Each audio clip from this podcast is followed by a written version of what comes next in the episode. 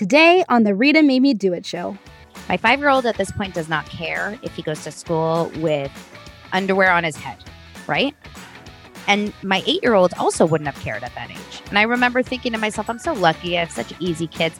But now that my eight year old's eight and he has little girls that he has crushes on in his class, he stresses out about his hair. He is concerned about his appearance. He wants to come off smart in class. He doesn't like when he gets made fun of. And it's a very, very clear, obvious shift. And it's funny that you say seven because I really do think there's something right after that age where you start to get really aware of people's opinions of your of you. Because of Rita, I got on the news. Because of Rita, I had 15 speaking engagements last year. Because of Rita, I've become a six figure business owner. Because, because of Rita, because of Rita I've doubled my revenue by doubling my clients. I'm Rita, business strategist, speaker, and success coach. Also known as the gal who went on 35 dates in 35 days and blogged all about it. And this is the Rita Me Do It show, where every week I bring you the real information about what it takes to go all in on your dreams so that you can build a profitable business and live a positive life. Some weeks I'll have a guest, and others it'll be just you and me, like we're out on my deck sharing a bottle of wine. The conversation, yeah, it'll be that real. Everyone, I am so excited for today's episode. Many of you have heard my guest today because I was a guest on her podcast not too long ago. But the tables are turned, and I have Donna, Donna spelled Dana, Donna Bowling on my podcast today. And we are going to talk about what it means to amp up your business, to get visible, to really step into the spotlight so that you become kind of that sought after go to expert and an authority and just well known and and sought after by everyone. And i'm really excited about it because i think this is something that a lot of people struggle with is that concept of just like putting themselves out there in such a big way. And so donna welcome. The first question that i'm going to ask you because your business is really all about amping it up amping blank up amping shit up, amping your face up, amping clubhouse up, amping just amping everything up. What does that mean to you? What does it mean to amp something up? Well, it's so funny. No, number one, I'm so happy to be here because you know I love you and we talk all the time, but it's nice to actually put it on, like, you know, record. Um, now we'll always have a souvenir of our conversation. Oh, um, so I uh, I created the brand AMP, Amp It Up, probably a year and a half ago or a year ago. And I wasn't with anything in mind. I didn't even think it was going to be um, a long term thing. It was kind of mostly for the podcast. And I was just thinking of what's a good acronym that would make sense for me that also stands for some characteristics or values. And so I threw out on a piece of paper, I brain dumped like 20, 30 words that just kind of related to my ideal client or me. And I kind of played around with it. And then what happened was I saw the A, I saw, you know, I saw a few things and I was thinking, what are words that also feel like big or bright or energy or, you know, growth or whatever. And amplify kept coming up. And I was like, amplify is cool, but I want a little more like fun and and short. So amp it up. Amp stands for ambitious, motivated, positive. And those are three things that not only do I think I am, but I think the people that are in my life, in my community, have to be. Because if they're not, they're not going to like me, right? Like they, I think you have to be all three of those things, or else I'm going to just be annoying to them. And it, it's just so fun because now, a year and a half later, with you know, I have my amp up your IG, amp up your reels, amp up your clubhouse. Those are three programs that I've sold. But I also my club on Clubhouse, I had no idea there was going to be an audio app that was going to come out of nowhere. But I created the club Amp It Up and it's such a it's like a dual meaning cuz amp voice, sound, amplify like it's I don't know, I just think it couldn't be more more perfect. Yeah. So I love Amp It Up. It's like my and I still need to trademark it, Rita. Like Ooh. I haven't trademarked it. Yeah, you better check on that. I'm nervous that. now. I'm nervous. better check on that. Um so voice and sound and loud and positive and motivated and ambitious. And tell me about Donna at age seven. What was Donna like at age seven? Okay, I've heard you talk about this before. So not and I surprise. think yeah. and I think honestly, I've said this before years ago. Someone maybe maybe told me like if you're struggling to know what you want to do when you grow up, think about what you wanted to do when you were like 7 or 8 years old. So when you talk about this, Rita, I'm always I always agree because I do think even if it's like to be you know, an astronaut, like something that's really out there, I still think it's indicative of who you are as a person and your type of like qualities. So for me, when I was seven years old, I wanted to be either a radio star, meaning like not a singer. I wanted to be a radio DJ or I wanted to be Barbara Walters. That was it. I wanted to talk to people, whether it was through cam, uh, through like on video or on radio. And I wanted to interview people. I wanted to ask people questions. I was incredibly, at that age, an incredibly curious kid.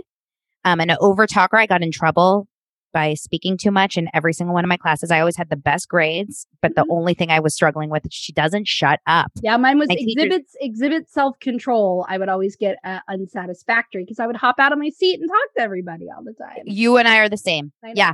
I, I couldn't stop. And, but at the same time, my grades were really, really good. So it wasn't like it was distracting me, but I'm, I'm very, I don't know. I can't, I don't like silence. Silence stresses me out. In fact, I like to work listening to music or talking. When I was a kid, I used to do homework with TV on and get, and that was the only way I would did, do, do it well. Yeah. Like I had to focus with sound. Yeah. And so it's an interesting um, dynamic now. But yeah, I definitely wanted to do something similar to what I do. It's so cool. I mean, and for anybody who's just like, this is your first episode with me. So the reason for this question is that, I don't know, some study somewhere, someday that I read a long time ago was done that said you are at your most authentic self at age seven. So if you start feeling kind of disconnected from who you are or not joyous with your life, kind of go back and think about who you were at age seven and ask how you can incorporate certain characteristics and traits from age seven into your now to kind of start stepping back into yourself. You know, why do you think it is, Donna? Because it's become such a relevant part for what you do in your business. So, why do you think it is that people get so disconnected from themselves, right? Like, I, I mean, you are kind of connected to that now, but I'm not 100% sure you stayed authentic to Donna age seven, like all of your life, right? There have been moments in and out, but but the people you work with and the people I work with and the people we're talking to all the time, they feel like they really lost that person. They lost themselves and they don't know how to be that person anymore or be authentic. Why do you think people change so much from age seven to age 18 to age 20 and get so disconnected from who they are? I mean, I think 100% it comes down to the judgment piece. People, people's opinions start mattering. I see it already with my eight year old. So I have an eight year old and a five year old. My five year old at this point does not care if he goes to school with underwear on his head, right? Yeah. And my eight year old also wouldn't have cared at that age. And I remember thinking to myself, I'm so lucky. I have such easy kids. But now that my eight year old's eight and he has little girls that he has crushes on in his Yeah. class, he stresses out about his hair. He is concerned about his appearance. He wants to come off smart in class. He doesn't like when he gets made fun of. And it's a very, very clear, obvious shift. And it's funny that you say seven because I really do think there's something right after that age where you start to get really aware of people's opinions of your of you. And I remember that too when I was 10. I remember when I first got made fun of. You know, you kind of don't forget those moments. And then it gets, uh, luckily, you know, up until about eighth grade, like ninth grade, I was very, I did very well in school and I was very popular. So I didn't really struggle. But ninth grade, I got bullied for the first time by these girls. And it was in a public setting. It was at the new school. I went to Beverly Hills High School and um, very big school. I was a freshman just trying to fit in and find my place. And I was struggling. I really did struggle. And then that happened on top of everything during lunch in front of what felt like a crowd of a hundred, you know, and it was so devastating to me that it completely shifted the my the narrative of my whole life. Like I'm convinced that that moment in its own, it's like sliding doors. Like it changed my life in probably a very very bad way for many years until I was finally able to just get over it. But I was consistently worried about people's opinions of me. I wanted so badly for people to like me. I wanted so badly to fit in. I wanted so badly to be popular that I did a lot of things that weren't authentic to me, like you know, drink more than I normally would have, or hang out with a bad crowd, or stay up late, or not go to class. Um, I did a lot of that, smoke cigarettes. Like I became like that kind of rebellious kid. I started to fight with my family. And then when I went to college, I noticed it wasn't, it didn't really go away. I went to UC Santa Barbara, filled with stunning, gorgeous people. And I always felt like the odd one out because I was like just lacking that self confidence. All my friends I felt like had boyfriends and I was just hooking up with guys. Like I have to be honest, I was just looking for attention any way I could get it. Yeah. And um I'm not the best student anymore. Like I I'm very smart, but I wasn't the best student. And then I started struggling with anxiety. And so it kind of just like spiraled, spiraled, spiraled. And that I think is what happens. I think one little experience can change the trajectory of your life. Yeah. Um, yeah. We have to be so careful with our words and how we treat other people because you don't know when it's going to affect someone. Yeah.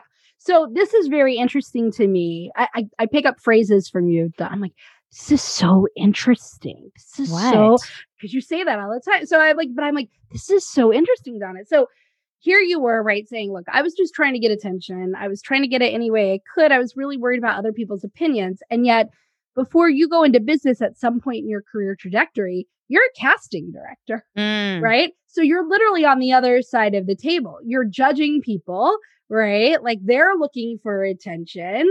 You're judging, you're judging them. You're actually the other person's opinion that matters to them, right? So tell me, how did you get into that into that industry, into that profession?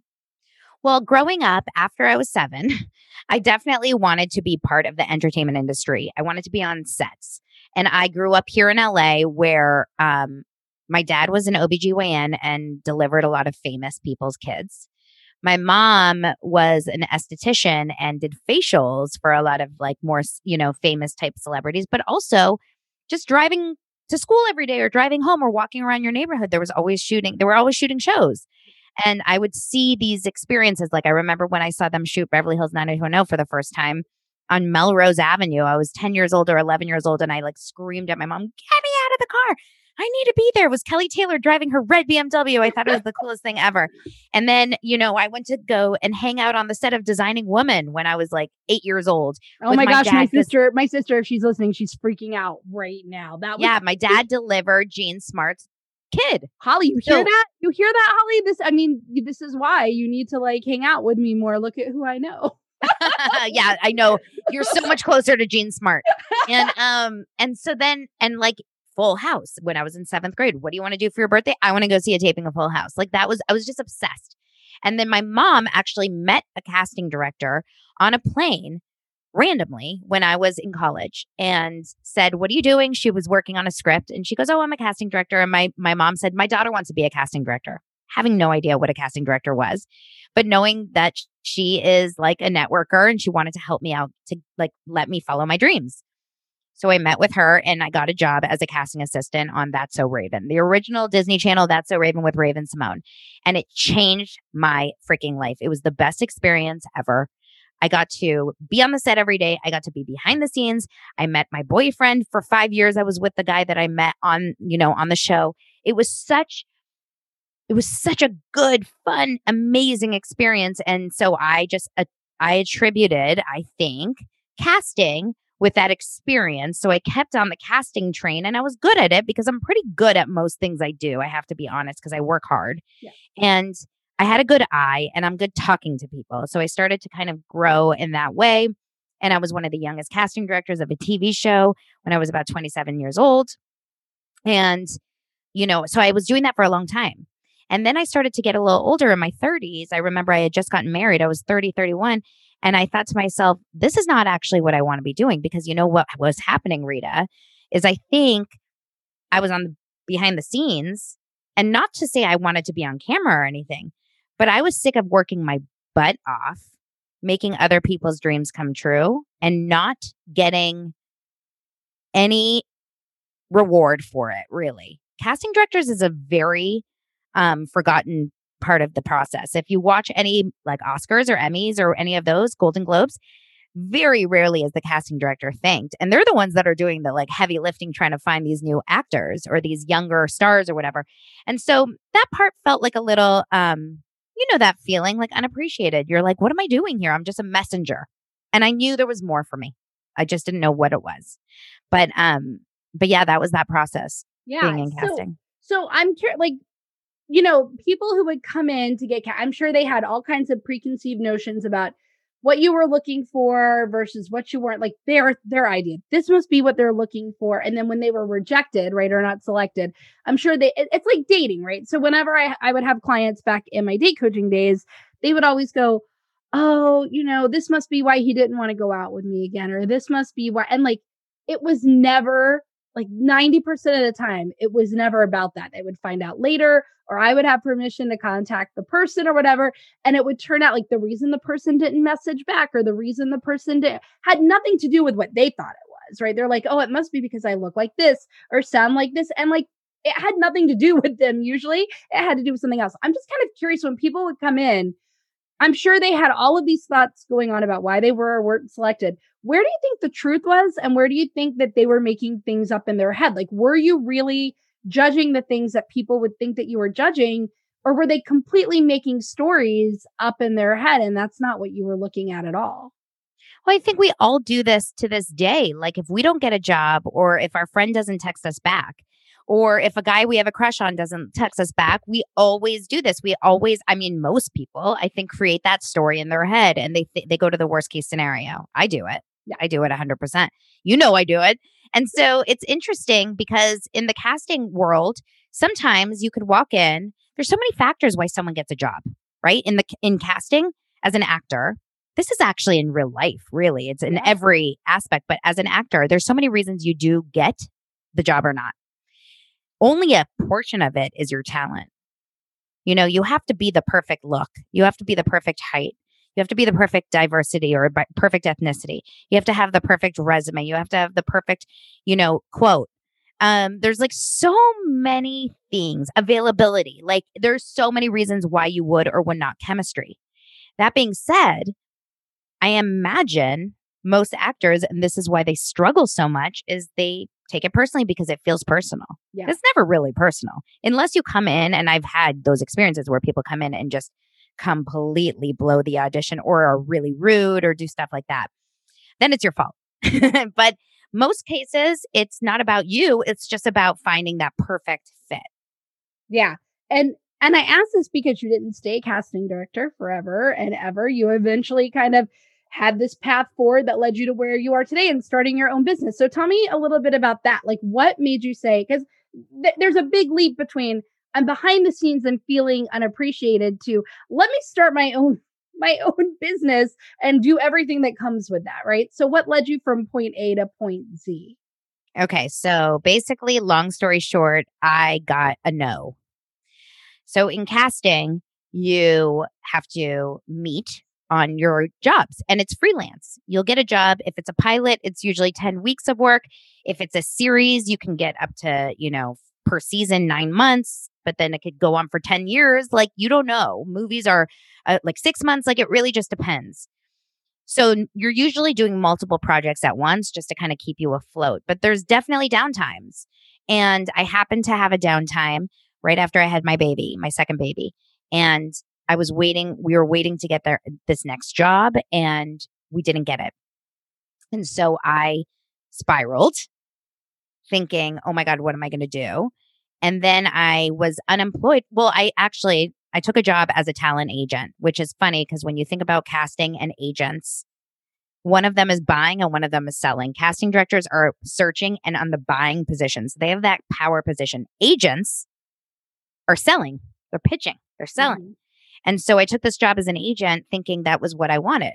I felt like it was it, more stable, more money, more um, benefits, uh, the same office every day, same hours. I knew exactly where I was going every day. I didn't have to question when my next job was going to happen. And it just it felt like that was what I was craving. And I hated it. Oh my God, did I hate being an agent? Hated. So then I was unemployed, waiting to see if I could get another casting job with my partner. I had a partner at the time. And I was so down in the dumps about it because I was spending a lot of my time with these other LA moms who didn't work. And no harm, no foul to them, but like it wasn't for me. It was lunching, it was shopping, it was facials, it was 10 a.m. workouts. I was like, what am I doing? Who do I think I am? Meanwhile, I was $16,000 in debt because my family is a dual income family. My husband and I both work. And so my salary was cut and I was spending as if I was, uh, you know, I was hanging out with like real housewife type people. Yeah. And so I was trying to keep up with the Joneses, miserable. And I got really sick. I was laying in bed one day and all of a sudden I woke up and I was like, I can't do this. I had a fever. I felt so depressed. I was like, I'm not contributing to my family. I have uh, two kids and a nanny because I assume I'm going to get a job, like just spending money, like whatever. And um, I, t- I sat there and I took that moment where I realized I have to figure something out. I have to start something. I don't know what, but I have to start something.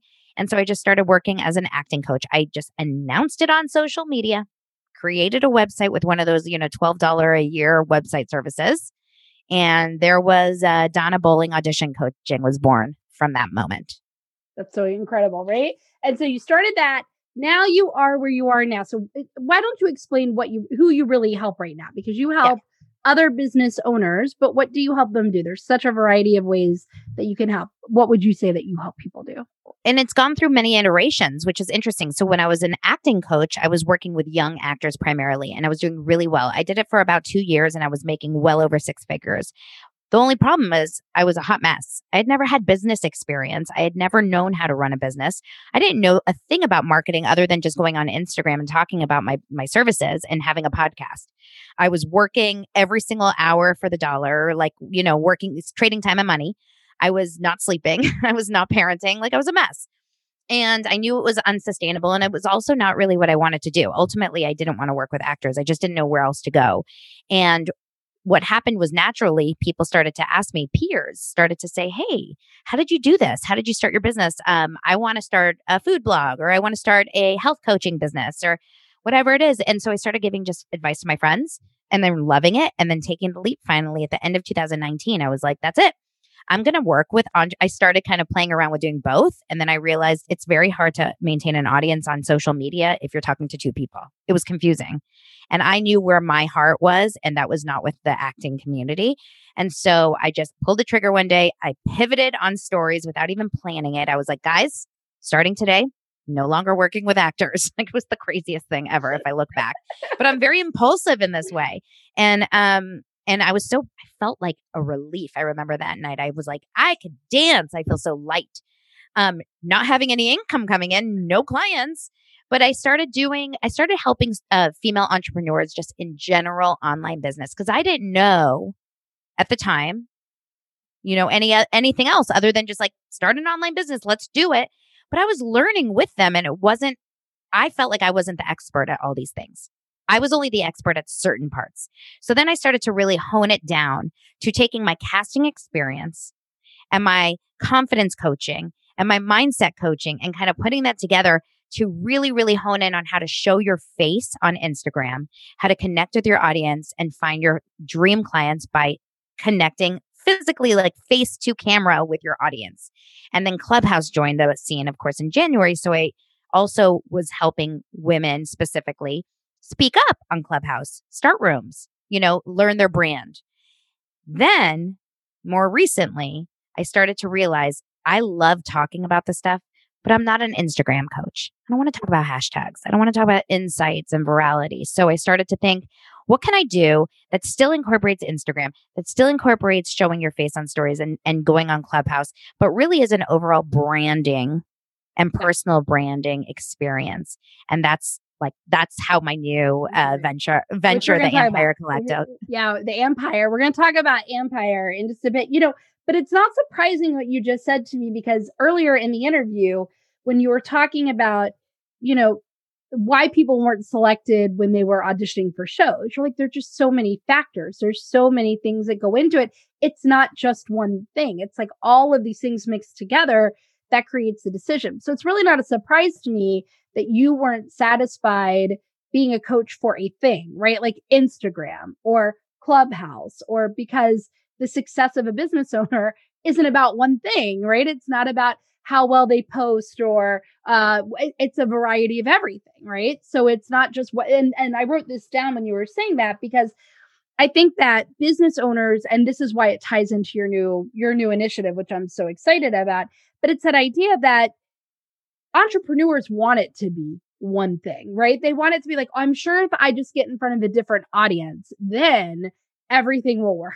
Or I'm sure if I just create, maybe this offer didn't sell. So if I just create a different offer, then everything will work. Or it must just be the pricing. If I just change the pricing, or you know what, Clubhouse just doesn't work. I'm just going to head over to Instagram, right? But what they find is they're hopping these strategies is that the next strategy isn't working the way they thought. And then they hop to another and they, but they're not in any one place long enough, right? To see the results because that requires effort. that requires work to tweak. If I stay on Instagram and Instagram's not working, but I'm committed to Instagram to grow my business, I have to like tweak a variety of things about my business. I have to tweak my messaging. I have to tweak my visuals. I have to I have to keep troubleshooting until I find the thing, right? And so what I love about Ampire and what we're going to talk about in your Ampire collective is that you said I, I can't do that anymore. I can't pretend like it's one thing that's going to get you to success. I have to talk about everything. like we're going to have to dig into everything and you're just going to have to be committed to troubleshooting all of this till you find the overall thing that works for you, right? Like so it's not surprising to me based on like the things that you said that that's where you ended up. So tell me about Ampire. So you were helping people like get visible, you were helping people do these things. Now you're saying screw that. I can't pretend it's just one thing. The right hashtag will rocket you to success, right? Instead, we have to like dive into all of this stuff. So, what is all of this stuff, and how does the Ampire Collective help them do that? I think what happened was I started to look at my journey, and I hired my first business coach in 2018, and it was a great decision. But it was only a part of my journey, right? Like it only taught me a certain thing. It was mostly on how to create a digital course. Yeah. But it didn't teach me about the other stuff. Then I was like, oh, maybe I should hire another coach that's better at this. So I hired another coach. And then a few months later, I hired another coach because you know what the truth is? I always want to be with a coach. Yeah. I always want to have a coach because I personally don't feel it's, it, I think it's very hard to up level in business without constantly being like working with someone, right? Some sort of program, whether it's group or one on one.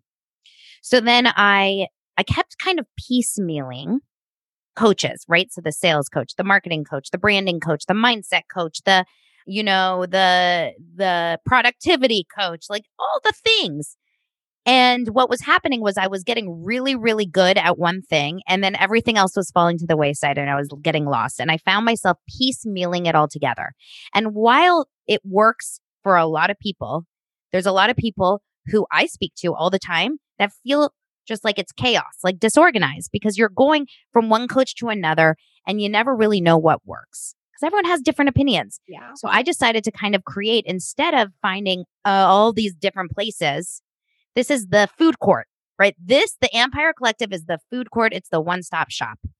And the reason why is because I want people, you we can Google it all, right? Like we, you can Google, you can download a podcast, you can download the freebie, you can go in a clubhouse room, you can spend weeks trying to find all the information.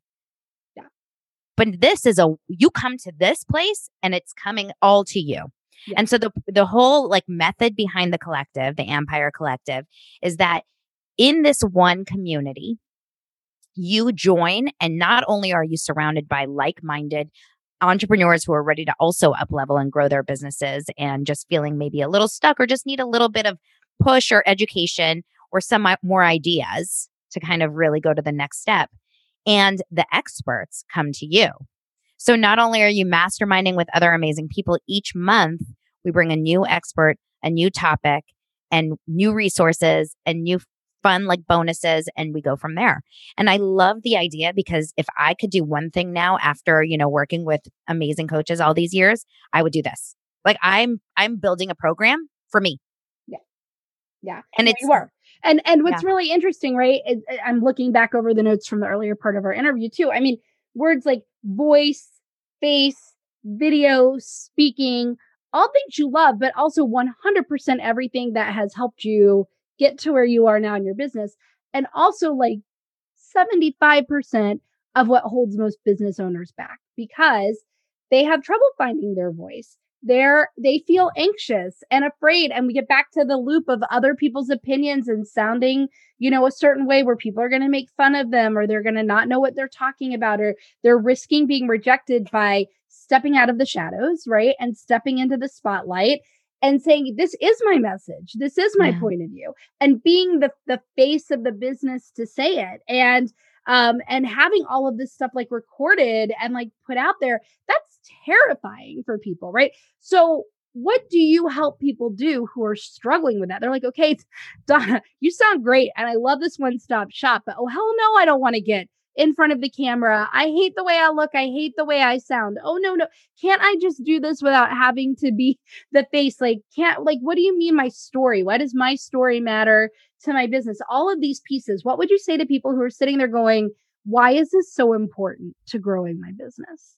Well, it's funny because I had um, just today, I had a clubhouse room this morning on how to find your tribe and your community. And then later on, I was in my friend Hannah's room, which was how to turn your followers into fans. And both of them have the same, ex- the same um, method, right? The same solution, the same solution to building community and also turning followers into fans. And that is by being authentic and also consistent with your personal brand. People need to remember who the hell you are. And just like in casting, just like with actors, we used to always say this. When actors would come in, it was sometimes not the right actor for the role that was written on paper. It was who came in and t- made those words come alive. And I'll never forget when I was on Suite Life of Zack and Cody, that was the show I was casting. We were casting a security guard. He was going to be a very, very heavily recurring character in the in the series. And they wrote him as a very, very tall, skinny, lanky, dorky white male. And we ended up hiring a man who was 500 pounds and black and short because he was so freaking funny. And when we first saw him in the room, we said, This is the guy, this is the character. And the producers thought we were insane. That's not who we thought. But we said, Just watch. He gets the role. And here in, in, in business, there's a lot of people who do what you do. There's a lot of actors that audition for that same role. There's a lot of people that on paper look like they're better for the role or better for the job or better as that coach. But you are the reason that people are going to remember you. Yeah, that's and, what I mean. I always say, if you guys have listened to my podcast before this one, you know, it's like there are a million people who do what you do. Being a business coach isn't different. Being an Instagram expert isn't different. Being a yoga teacher isn't different, right? You might do it in a different way, but even then, there are going to be people who do it that way. What makes it different is you, the combination of who you are. And if people don't know that, right? Here's what's interesting too. Like as I write down, because I'm I'm like the big geek that writes down all the notes from the interviews, but you know, th- I think the thing that makes people successful in the corporate world, or even what you said you were doing to to be successful in your side of like the acting, you know, TV and, and entertainment world is, you know, I was just trying to fit in. I was trying to find my place. And I think that that in corporate is what makes you successful. If you fit in, if you find your place, if you toe the company line, if you don't make too many waves, even if you're trying to advance up leadership, it's still only to a certain point, right? We want you to lead, but only up to this little point. We still want you to like stand in line with what we say, right? And I think that that's the very thing that, especially when people come out of corporate, they struggle with when they start their own business because it's the opposite that makes your business successful, right? So in, in corporate America, it's fit in, you know, be like everybody else, just find your place, don't rock the boat, don't alienate people, right? Like have this like general point of view, like just like sit like what's that guys and dolls, right? Sit down, you're rocking the boat, like sit down, you're rocking the boat. Sitting, right? Like but really in entrepreneurship if you're not rocking the boat, you're not going to be successful. You can't fit in. You can't like, you know, try to find your place among everyone else, right? Because you will disappear. You will disappear. And then it becomes very hard for people to find you, to hire you. And I think that it's normal because that's what we're trained, at least in the corporate world, creates success and it's the exact opposite right when you're out and about. So i get the anxiety. It's so true though. It's so that's an interesting way to look at it. Like instead of trying to fit in you're trying to stand out. And yeah. by standing out there was a big dis- discussion in my room today about well i don't want to be polarizing. You don't have to be polarizing. You don't have to be unlikable yeah. but you have to be um, opinionated. You do have to have your opinions and you have to have your your take on it. So like I call it your special sauce. And that's my framework that I talk about, the fave framework that I've spoken to you about before. Like F is foundations, right? So that's your your values, your beliefs, you know, kind of who you are in that sense. A is aesthetic because everyone in business should have some sort of aesthetic where we know when we think about your brand, when we think about your Instagram page or your website, it immediately reminds us of certain colors or certain vibes. You shouldn't be like your grandma's um, uh, scrapbook or whatever. You know, like you you should be you should be like a very consistent vibe. And I mean not vibe, aesthetic. And then V, the third one is vibe, meaning your energy. Like are you making people feel inspired, entertained, educated? There's a lot of Instagram accounts out there that are just for fun, funny, or they just show you um, Amazon finds. And you know, when you go over there, like you're going to be inspired or excited to shop for your house, whatever you have to think about how people feel when they're talking about you or when they're on your page or when they're, you know, speaking to you. Yeah. And the last one is, which you helped me come up with that E is experience. Because here's the game changer is when we think about me, I'm the only former casting director, former talent agent who now does what I do. You, Rita, are probably the only only dating coach, former dating coach, former lawyer who went on 35 days of 35. Yep. We all bring our own stuff to the table. And if people don't know and think we're just, you know, handpicked like like a, you know, a factory made yeah. business coach, yeah. why in the hell would people hire you? Yeah, exactly. It's like um it's that mix if you think of it like a mixing bowl right? It's like only you have your education only you have your upbringing only you have um, history. the, the history the culture and time that you were growing up the experiences that you had all of the connections that, connections. everything and it mixes to create your point of view and how you decide how you think about things how why you think things how you think about them the decisions that you make how you show up what you think is good or bad right or wrong and no one else can have that formula to arrive at the results that you do that it's impossible for anyone else to have that formula and that's what makes you you and it's like back in dating, right? It was these generic dating profiles where people are like, I love to dress up and I also love to wear jeans and I love to go out, but I also love to stay in. Sometimes I like to order out and other times I love to cook. Sometimes I like to stand up and sometimes I like to sit down. And I'm like, oh my God, like you were literally saying nothing. You're saying zero about because you're because you're, you're trying to appease everyone. Appease everyone. And I actually just posted on my stories today, and you should go and check them out. But I found a post about people pleasers and how people who are people pleasers are actually just not good leaders. They're not good. Leaders. And yeah, yeah, in in order in order to lead, and by leading, that could be yes, your team, but it also could just be followers or clients. In order to lead, you can't please. Yeah, you no. can't. And it's tough to say out loud as someone that is a little bit of a people pleaser and doesn't like when people don't like me. I don't like it when people don't like me, but here's what I figured out. The people that I don't like, that don't like me, or people that when I hear that they don't like me actually affects me, are people that really know me. Yeah. But when I find out that people that do, don't know me don't like me, no harm, no foul. It, it's yeah your own personal life if you hear that kind of stuff. But if in terms of Instagram, you're not trying to attract your friends. Right. You're not trying like it would be like if you put me in charge of a hike and I'm lead I'm the leader, leading, I don't know, Girl Scouts, Cub Scout, whatever. I don't have kids. So like leading a group of people on a hike and I get to a fork in the road and I'm like, well, we could go left or we could go right. Or maybe we can go like both way. Like maybe, maybe we go half this way and then we come back and we go. we should turn around. Like I don't people are gonna be like, "What the hell? What what are you doing? We need you to pick a, a way, and we need to." And also, and also, why are we trusting her? She doesn't know anything about what she's doing. Anything, right? And this is why. So one of like a Rita quote that I quote a lot because I like to quote myself a lot is, "In order to resonate, you must alienate. You must like nobody can resonate with anything." If you're not against if, if you're not for something, right? Nobody can also go, me too. And if you're not against something, right? Like somebody like that's why rooms like in Clubhouse, like pineapple on pizza.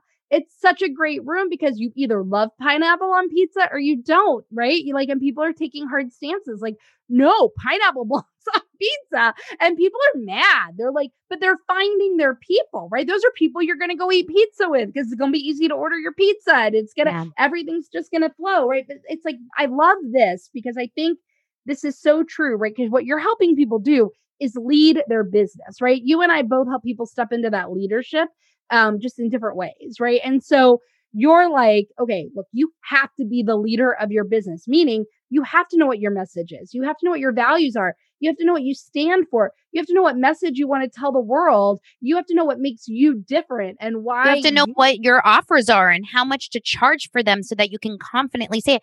You have to know how to use your voice and speak your voice or how to um, show up on social media or how to sell or even how to create an email funnel. Like there's so many different little layers. How to write copy. Yeah. How to um how to present yourself and pitch yourself to to sponsorships and brands and And it's like, and how to do it in a way where you're holding true to all of the things that you got clear about at the beginning, right? So, like, in order to, let's say that you decide, I don't know, I'm making this up, that you're $20,000 for like a month of coaching or something. Cool. That's fine. That's great.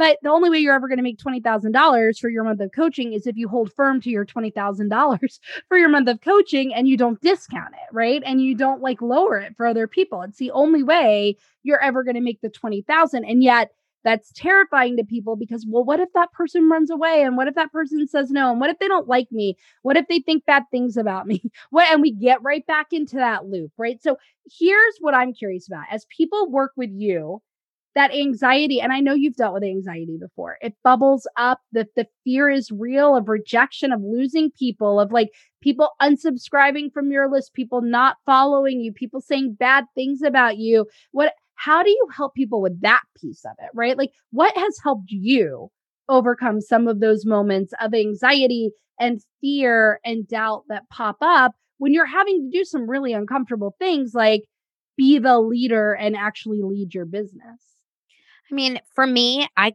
I quickly got over it 3 years ago when I realized there was absolutely no way other to other than show up as myself on social media and start speaking. Did that mean that people like I still I have there's a couple of people in my mind right now that I can think of that like hate me in my personal life and and talk about me in their stories like in a very vague way over and over daily. I mean, people will not always like us, but what I like to look at it as is every single time you do open up and speak, like I'll never forget that one of my former clients, she had um, melasma, which is like that darkening of her skin. And she was an actress. And she was so used to always showing up, you know, looking perfect and made up. And she was also a health coach. And she struggled with this idea of showing up in her true form because she didn't want people to judge her as an actress. And she never showed up on stories because she was like, I don't want to put on makeup. And it's like, Ugh. And finally, I just got her. I said, You got to rip the band aid. You got to show up as you and talk about it. Talk about that this is uncomfortable for me, but you're doing it anyway. And of course, she did. And her business completely changed from that moment. She will still always say that. She says the business will completely change. Her business completely changed the second she started to show up and, and talk about the flaws and open up and be vulnerable. That's another thing. No one's trying to be perfect here. So to say, like, I'm nervous or I stumble words or I don't look great or just whatever. It's it's just a sign of endearment. And you know, ultimately at the end of the day, it's a it's a work in progress for all of us. We're going to have stumbles and falls. We're going to get better, we're going to struggle again. Clubhouses brings up a whole new anxiety when it comes to speaking. Then the next step is speaking on stages. And the next step and so it keeps the the struggles keep getting harder. That pro- the imposter syndrome never goes away. The problem is or the good thing is is that on each of those levels you start to realize there's people that are really their lives are changing because of you. And so it's really important to do it anyway because it's not about you. It's No. about the other people. Yep. and i think with so many people you know the Ampire just to go back to that the reason why i created this program is because so many people are so close to what they want to do next but they just are so like in their heads about it. They're just that one aha moment from the success and they don't know where to go. They don't know where to turn. And so this is a place where not only will they get to learn from experts, but they get to rise up together. They get to find their community. They get to connect with people that are similar to them, that want the same things, that are solution oriented, that are positive AF and know that there's not, they're, they're not the victims, right? Like they're not the victim of the algorithm. I can't with that. It's they're ready to take their business by by uh, Yeah. by the rains. Yeah, sure. Yeah, by storm, by the rains, by the horns. There you go. By the all horns. the things, all the things. all the things. they can put it somewhere. but you know, that's what you're doing. And I I mean, I really you you said a phrase earlier to shift the narrative, right? And that's really what I keep thinking about, which is like you have a choice. You and I said this in my podcast last week. I said, look, if you want to build a business that actually makes money and makes an impact and um, you know, just gives you what you want, like you don't have a choice to not show up. Like you have to show up. Like you just don't, there is no choice to not show up. No choice around it. Nope. You can change how you show up. And part of that is shifting the narrative and focusing on what you want to focus on. Focus on what you want more of. And what you just said there is like, sure, you can look at how many people are unsubscribing and how many people you're alienating and how many people don't, or you can look at how many, because we live in a world of duality, guys. So what's happening on one side has to be happening in the opposite. You can look at how many people are staying with you and how many people are saying, yes, I agree with you, and how many lives are being impacted by you showing up in that way. And that becomes greater and more meaningful. And that's, that's why I love what you're doing with the Ampire Collective, because it's really saying, it's okay I've created a container that is like safe and feels good and where you're getting all the support you need to get out of your own way and do all exactly. of this uncomfortable stuff, right? So exactly. tell, tell everybody when that start because I mean, it hasn't started yet. When is that starting? What's going how do people find out about it if they want to be in it? Yeah, so I'm doing this in a very different way than I normally launch programs. Normally, I have my full email systems and and and um, you know scheduled to go out, the funnels, the this, the that. Um, I am just talking about it a little bit here on social media and on podcasts and in Clubhouse. I am DMing with a lot of people who I think are right. See, the thing is, you have to be a right fit. I'm not just taking anyone that's willing to invest in it. Um, the program is six months long, minimal. And the reason why, and you can you can continue it forever. The reason why I'm keeping it at six months minimum minimum is because I truly don't believe like major change can be done um, in a four week program or an eight week program. Like I really want you to get the full experience and that connection.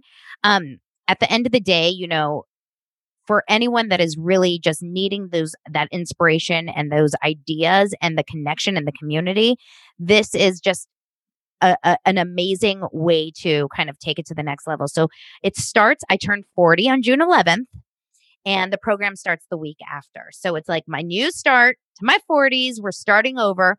And um and you can just send me a DM. Honestly, that's the best way to do it. I don't even have the page available for anyone yeah so at. so where are like tell people i mean we're going to put it in the show notes too but tell people how they can find you yeah. So i live on instagram and clubhouse. If you if you know me those are the places i am. On instagram it's this is dana bowling and on clubhouse it's dana bowling both spelled dana. And of course i have my podcast amp it up so i'm kind of and i have my website danabowling.com yeah no and i i mean i think this is great. You guys should really follow Dana and and learn how to do all of these things, right? Like again, she, you know, Dana hit the nail on the head when she said, "Look, only a portion of success is talent." And she was talking about that in the casting world, but like in the business world, you could be the best at what you do. You could be the best yoga teacher, the best coach, the best, but if these other pieces aren't in place, you're not going to be successful because only a portion of your business success is going to be your talent at what you do, right? So it's like you have to stop trying to fit in. You have to stand out. You have to stop looking for an existing stage. You have to create your own stage. You have to stop hiding in the shadows. You have to step into the spotlight and you have to do all of this because you don't have a choice to not share your story, to not show up as authentic, your, your authentic self, to not share your message.